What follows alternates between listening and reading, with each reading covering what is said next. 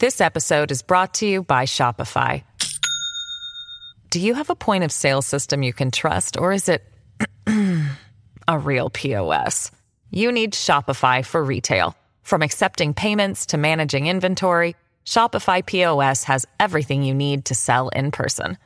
Go to shopify.com slash system, all lowercase, to take your retail business to the next level today. That's shopify.com slash system.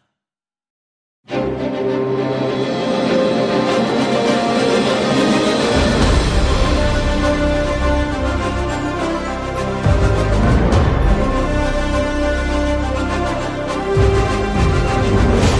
News Podcast presents Bret Baier's All Star Panel. America's got to be in the lead if you want to deal with these threats. We're going to lead. The mourning is over, the Shiva is done.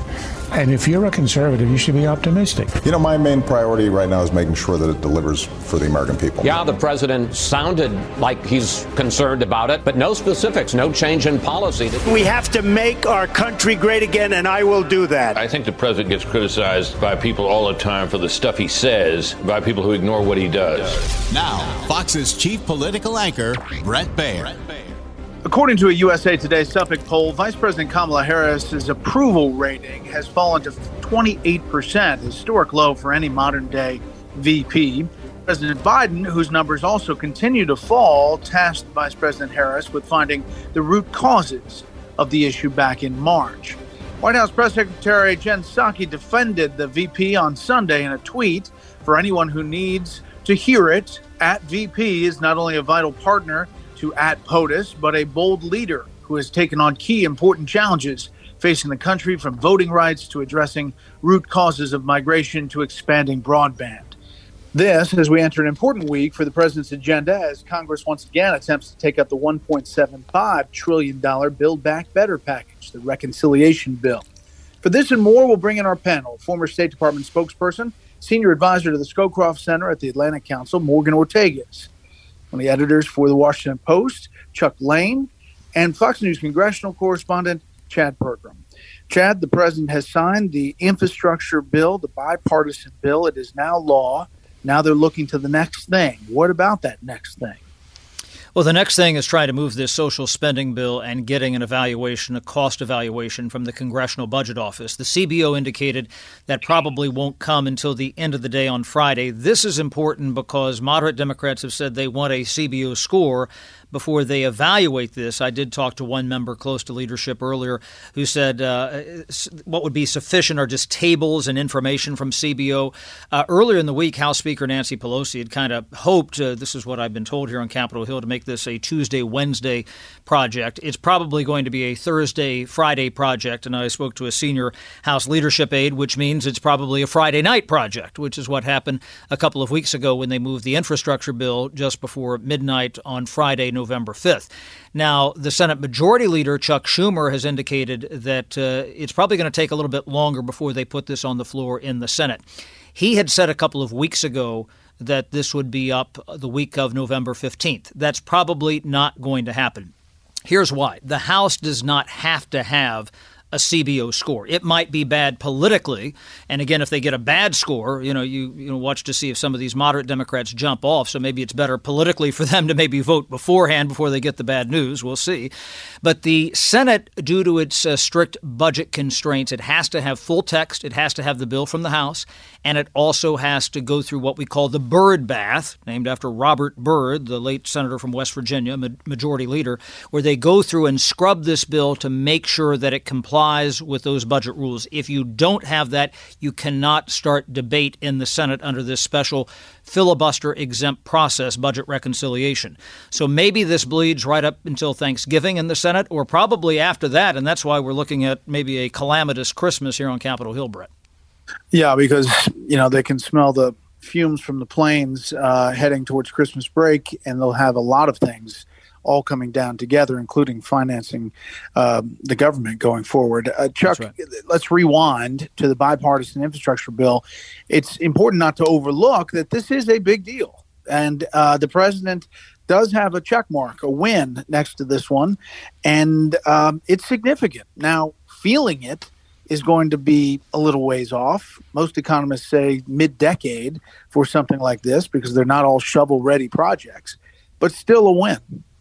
Yes. And you have to acknowledge that this is a per- something that presidents really going back not just to Trump but to Obama before have sort of pursued without success and it was done on a bipartisan basis with 19 Republican votes in the Senate, including that of the Republican leader, Mitch McConnell. And in ordinary times, it would certainly uh, feel like a great triumph. It's also the sort of thing that, um, you know, would feel like a, a, a capstone for a whole year. And unfortunately for the president, he's you know a victim of the expectations he raised for yet another bill. Um, in a way, making it impossible to sort of claim victory and walk away at this point. But they did their best with this big um, ceremony on the White House lawn today. Of course, you're right, Bret. These projects don't just ramp up immediately, but you can sure hold a dedication ceremony at the proposed site um, of a new construction or an improved one. And believe me, there will be every, I think we can expect they'll hold every single dedication or opening ceremony they can think of next year. Yeah, in fact, I think he's going to a bridge in New Hampshire. That's one of the the sites that'll be uh, targeted by this by this money. And it's important to point out that this was a big uh, ceremony for a big bill, 1.2 trillion dollars. The last big ceremony was um, the CARES Act, which was 6.3 billion with a B. Guys, let's hold it right there. We'll continue after this. This episode is brought to you by Shopify. Do you have a point of sale system you can trust, or is it a real POS? You need Shopify for retail. From accepting payments to managing inventory, Shopify POS has everything you need to sell in person. Go to shopify.com slash system, all lowercase, to take your retail business to the next level today. That's shopify.com slash system. Morgan, let's go to the vice president who seems to be getting slighted on the inside. Clearly, on the outside, she's not getting any approval from broad population. Um, what about Vice President Harris and her status from what we know? Yeah, I have been sort of shocked, Bret, at the number of stories um, over the weekend and, and, recently about the infighting uh, potentially between White House staff and the vice president's staff. And, and really, it seems that her outside friends are becoming more vocal and speaking to the media because they uh, see these numbers where it shows that uh, the vice president, uh, Kamala Harris, has a 28% approval rating. Uh, that is lower than Dick Cheney. Uh, so that's pretty low whenever he was in office. And so when you start to look at the why, I mean, her team has beat up a little bit anonymously, of course, in the press for the White House defending other cabinet members, but not her. You saw the press secretary, Psaki, come out and defend the vice president after that story. Um, but it really really comes down to the why. And her team feels like she's been given portfolios like the border, for example, that are just setting her up for failure. And, you know, Bret, what's ultimately surprising to me in all of this is there's still a lot of discussion in Washington if uh, President Joe Biden can run for reelection. He says he will. But if for any reason he is not able to, uh, physically, of course. Uh, you're talking about a vice president who would have to launch a campaign for president and basically less than a year with a 20% approval rating. And the last thing that she just did was spend five days in Paris. Now, I got to tell you, I didn't spend five days anywhere with Mike Pompeo. I don't even think we ever went to Paris. It's mind boggling for someone who's worked for a cabinet secretary or for the president or vice president to see someone sit in a place like Paris for five days when you have inflation through the roof, a border crisis, uh, you name it. Yeah. And Chad, it is unique uh, to get these leaked stories citing insiders. Um, I saw one on a different channel over the weekend saying there's talk of uh, President Biden nominating her to the Supreme Court to get her out of the position of VP. I mean, stuff that's way out there as far as you hear inside baseball. That's usually not coming out. That's right, and, and you know, uh, you know, just to kind of let you guys in on a little secret here, I was, you know, told about two to three weeks ago Maybe this pertains to the Supreme Court. Maybe this pertains to, you know, changing the ticket before you get into 2024. You know, FDR seem, seemingly he burned through a, a vice president almost every every time he was up for office. But I got an email from somebody who really knows this place very well, who said, Chad start to familiarize yourself with the confirmation process, just not in the Senate, but the House for a vice president. Of course, we've not gone through that since uh, you know President Ford picked Nelson Rockefeller. Uh, again, as you know, uh, Bret, I'm always playing defense and preparing for things like that. But I was very surprised to get that very cryptic email just a couple of weeks ago. Yeah, Chuck, that's bizarre, isn't it? You know, it's a it's a bizarre world we live in. We live in the world where the candidate who in the primary attacked the current sitting president for uh, practically taking a racial racially biased view of busing now sits as that president's vice president. That's how bizarre our world is. And it is i think it is worth recalling that these two were never uh, you know close. Uh, they didn't have a long-standing relationship. Kamala harris really had only been in washington a few years. Uh, they started out as rivals on the campaign trail, and it was kind of cobbled together during the course of the 2020 campaign. Uh, and you know, it's kind of not surprising that the it's it's going through this shakedown uh, cruise, so to speak, at the beginning. You know, we have to we have to understand that the vice president's role is, in the best of times, a very awkward one, where the vice president always kinds of searches for a role and is loath to overshadow the president. And there's always some decorum around that. And especially in this case where it's so uncertain whether President Biden intends to run for a second term or not. I was struck by the fact that the White House picked Mitch Landrieu to oversee the infrastructure rollout. That's right. somebody. That's somebody who's uh, had presidential talk about him from time to time. And it would have seemed like a natural thing, right, to give to the vice president uh, as a big, high profile, popular project. And somehow that didn't happen. I was a little, I just think that was a noteworthy development, too. I totally agree. And Morgan, if you're on the inside and you're on Kamala Harris's team, aren't you starting to read through the tea leaves here uh, and and getting worried? I mean, Chuck is right. Landrieu is aspiring. He's always he's not hidden the fact that he wants to run for president someday. And uh, you know, when in the uh, Obama era, Vice President Biden was given the job of Sheriff Joe uh, to go after the money of uh, the shovel-ready mm-hmm. projects.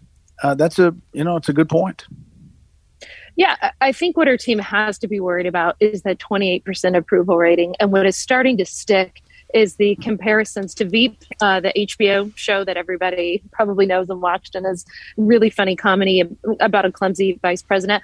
I would would be more worried more about that than the than the president removing her as VP. I mean, I just I understand where Chad's coming from, but I don't see how you take the first woman of color um, and remove her from the vice presidency. I I just don't know how you do that. That would be it seems like there'd be generational ramifications for that sort of of move. Uh, but the bottom line is, if she can't get her poll numbers up, the Biden team, who you know may be on the fence about whether he runs for reelection or not are going to look at her poll numbers and say, you know, there's no way she can beat Trump. We might have to run him again. Right. And that's a fascinating, you know, Rubik's Cube of when, when that happens. Likely as we get closer to the 2022 election, uh, that'll start to fill in. Um, and just finally on the, the VP, you know, she went up to speak today on the South Lawn of the White House, and the White House announcer introduced the next speaker the union representative, and Vice President Harris had to say, "Yes, uh, not yet, though." Chad, I think that there's a lot of questions about uh, what comes next, and uh, if he can hold this this together, uh, the president uh, for uh, this this coalition of progressives and moderates. You know, and, and it comes down to the math, as I always say. You know, this 50 50 Senate, three vote radius in the House of Representatives. If you don't have those coalitions together, nothing passes. Uh, you know, I was talking uh, to a source this week, and they said, you know, the, the bill that will ultimately pass the Senate is only what Joe Manchin can stomach. Uh, and maybe the price of this bill comes down. Maybe they put in some things there to deal more with inflation. Uh, and don't forget that if the House passes this bill, it goes to the Senate. It probably has to be changed to comport with those budget rules anyway, no matter what Joe Manchin wants or doesn't want in the bill. It has to come back to the House of Representatives. Can the progressives in the House of Representatives tolerate that? But if they get something through, even if this bleeds deep into December, up against Christmas, New Year's, or even next year, something that Joe Manchin even kind of wink and a nod suggested that might be the case. Uh, you know, President Biden, at least legislatively, whether you like it or not, has big wins. Now, there is history for this.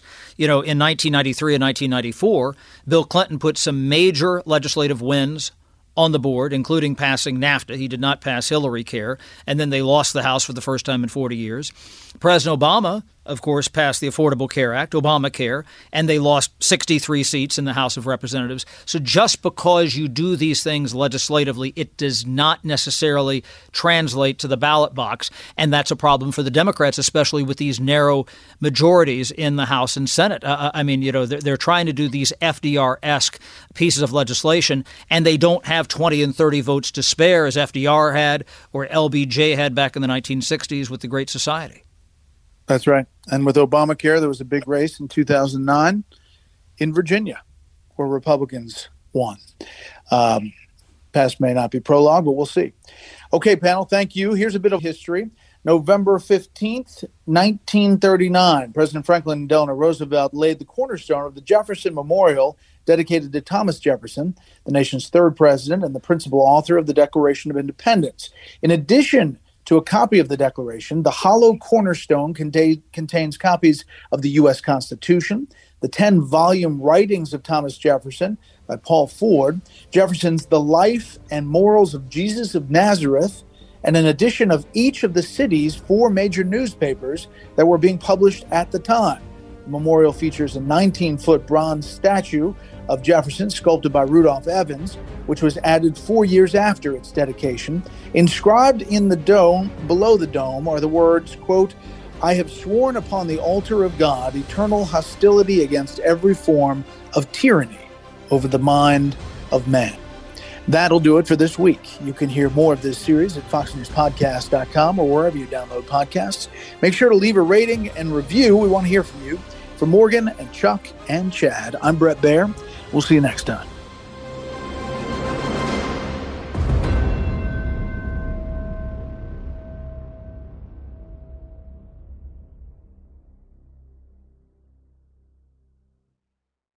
I'm Charles Payne. Listen to my Unstoppable Prosperity podcast so I can get you making money right now. Whether stocks are hitting new all time highs or in free fall mode, opportunities abound. So, why are so many potential investors still sitting on the sidelines? In a new season of my podcast, I'm going to get you in the game. After 38 years on Wall Street, I'm ready to impart some lessons and get you invested in the greatest wealth generating machine in history. Listen anytime, everywhere at foxbusinesspodcast.com or wherever you listen to your favorite podcast.